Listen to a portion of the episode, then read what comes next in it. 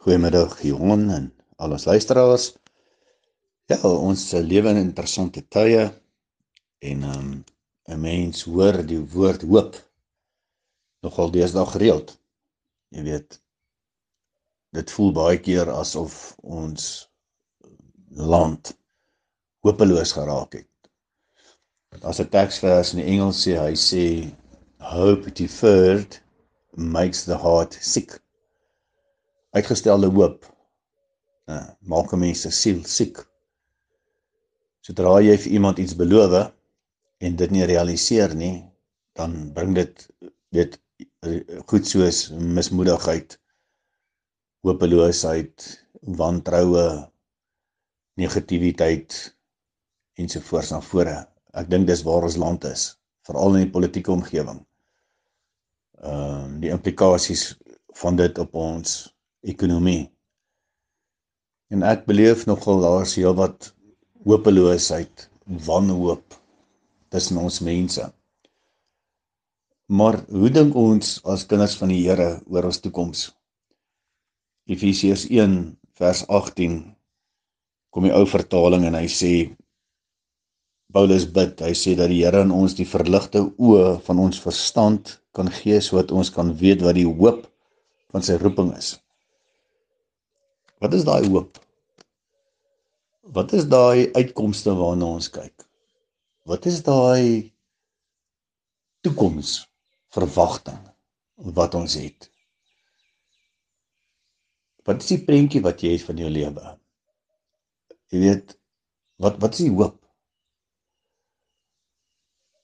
En my gebed is dat jy regtig ook daardie hoop, daai toekomsverwagting van jou, dit wat die Here jou voorgeroep het, daai uitkomste sal kan raak sien. Jy sien, ons almal is geroep om 'n verskil te wees en 'n verskil te maak in ons omstandighede. So hoe is ek en jy daardie persone wat toelaat dat God ons verstand verlig, dat die Here vir ons die insig gee, die versigtigheid gee, die begrip gee, die verstaan gee, van daardie hoop, van daai positiewe toekomsverwagting. Want ek glo, dis waarvoor die Here ons geroep het, dis waarvoor die Here my geroep het en jou geroep het, om in ons elke dag se lewe daardie toekomsverwagting te kan dra. En nie as 'n vals hoop nie, nie as 'n onbereikbare droom of ideaal wat so ver is dat niemand dit kan bykom nie. Nee.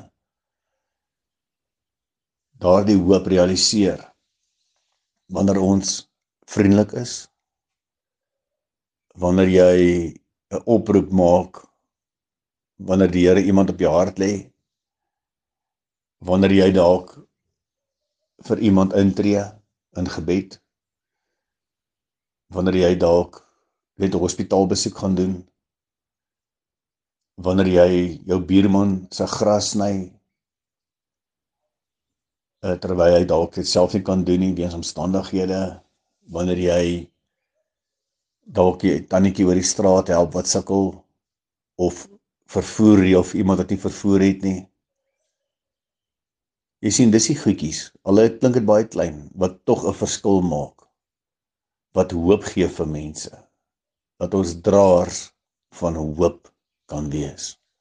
En dit begin by die eindprentjie van wat ons sien. En hoe lyk daai eindprentjie? Dit is wanneer God in elkeen van ons regeer, wanneer sy koningsheerskappy gevestig word in die mense, vir wie hy so lief is, vir wie hy gesterf het, en dit sluit ons almal in.